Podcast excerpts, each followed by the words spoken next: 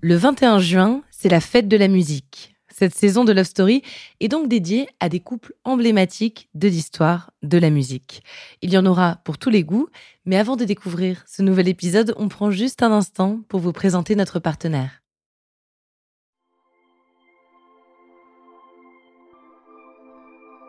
Céline et René. Y a-t-il plus emblématique comme couple? Je n'en suis pas certaine. Alors certes, ils sont un peu kitsch, mais leur histoire vaut le détour et leur amour a construit une des plus belles carrières de l'histoire de la musique. «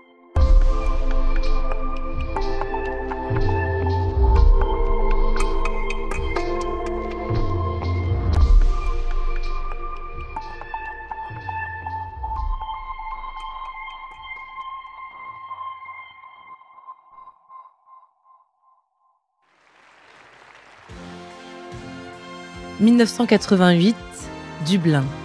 Céline Dion monte sur la scène de la 33e édition de l'Eurovision en direct du Simmons Court Pavilion. Elle représente la Suisse avec la chanson Ne partez pas sans moi.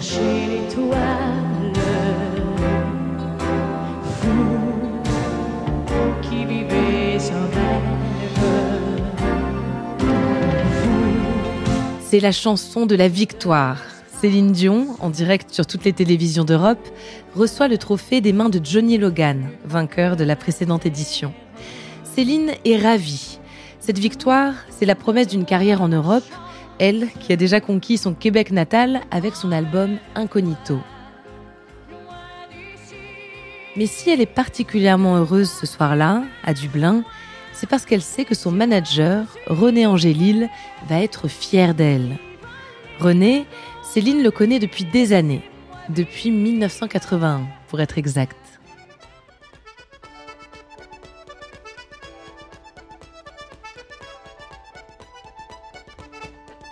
Céline Dion est la cadette d'une fratrie de 14 enfants. Chez les Dion, la musique est une affaire de famille. À chaque enfant est attribué un instrument, et ce dès le plus jeune âge.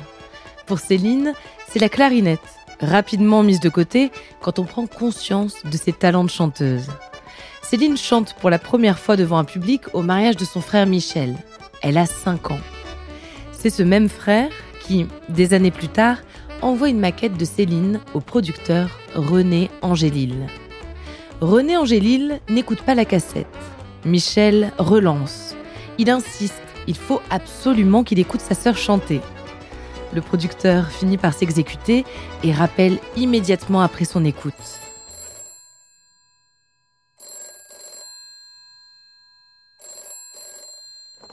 Il doit absolument rencontrer cette jeune fille. Quand ils se rencontrent pour la première fois, Céline a 13 ans et René 40. Il est marié, il a des enfants. Il est absolument convaincu que Céline deviendra une star il hypothèque sa maison pour produire son premier album. En quelques années, Céline devient une chanteuse à succès au Québec. Mais ce n'est pas assez. René rêve d'une carrière internationale pour la jeune fille. Céline change d'apparence, apprend l'anglais. Elle travaille d'arrache-pied, elle qui, plus jeune, détestait l'école. Car elle fait confiance à son manager. Mais aussi, avec le temps, car elle réalise qu'elle a des sentiments pour lui. Et il ne peut pas l'ignorer. Il y a entre deux des regards qui ne mentent pas, et qui ne manquent pas de déplaire à Thérèse Dion, la mère de Céline. René Angélil s'éloigne, il déménage à Las Vegas, il veille toujours à la carrière de Céline, mais à distance. Ce soir-là, pourtant, il est bien présent à Dublin pour encourager son artiste. Elle gagne. Il le savait, il avait raison de croire en elle. Après le spectacle, ils vont dîner, puis il la raccompagne à sa chambre d'hôtel. Il parle de l'avenir qui promet d'être grandiose. Puis René se dirige vers la porte pour s'en aller. Céline le rattrape et lui dit ⁇ Tu ne m'as pas embrassé, René Angélil. ⁇ Ils échangent leur premier baiser. Mais pendant un temps, leur histoire restera cachée. La mère de Céline ne peut pas savoir. Ça n'a pas été évident. Et, elle devait le soupçonner quand même un peu. Elle devait s'en douter. Là. Une mère, c'est une mère, là, je pense qu'elle sent les vibrations plus que nous autres, on peut les ressentir, nous autres. Mais elle n'était pas d'accord avec ça, évidemment. Mais ma mère voulait me défendre. Un homme marié, deux mariages précédents, trois enfants. Inquiétant. Euh, un homme dans le show business. On est là, c'est du travail. Euh, euh, je t'ai fait rencontrer cet homme-là pour travailler. Tu es une jeune fille. Il faut que tu rencontres l'homme parfait, un homme de ton âge. Ou à un moment donné, elle m'a un peu boudé. Elle s'est retirée un peu pour me dire c'est un signe que je t'envoie, ma fille. C'est pas un homme pour toi, là, garde, là, je suis pas proche de toi en ce moment. Comme le veut la coutume, la mariée s'est fait quelque peu attendre. En 1994, cinq ans après leur premier baiser, Céline Dion et René Angélil officialisent leur relation. Ils se marient à la basilique Notre-Dame de Montréal.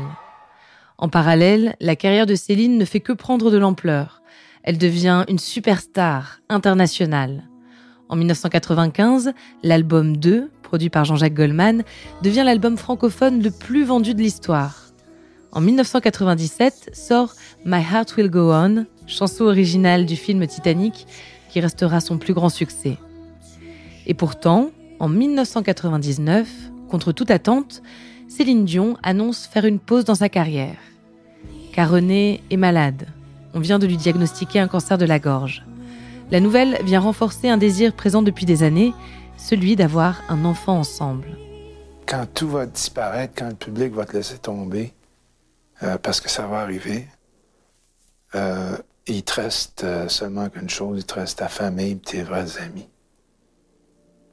Alors, ce serait peut-être bon d'en profiter pendant qu'on est capable et qu'on a la santé pour le faire.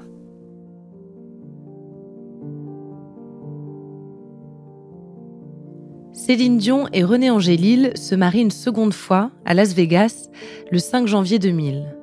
Quelques mois plus tard, elle annonce qu'elle est enceinte. Leur premier fils, René Charles, viendra au monde début 2001 en Floride. Ils auront ensemble deux autres enfants, Nelson et Eddie, des jumeaux, nés en 2010. Une seconde grossesse pour laquelle Céline Dion met une nouvelle fois sa carrière entre parenthèses pendant un an.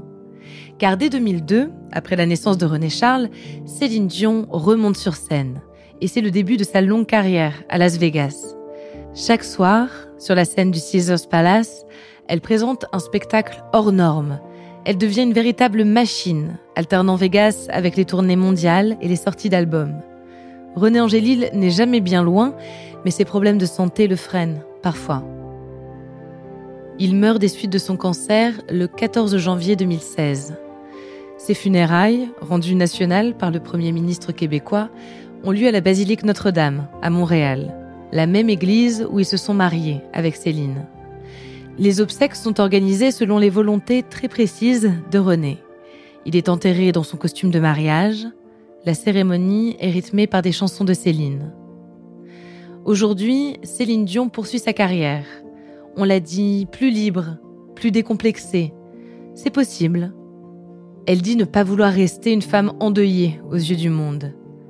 Elle y parvient tout en gardant intact son attachement à l'amour de sa vie.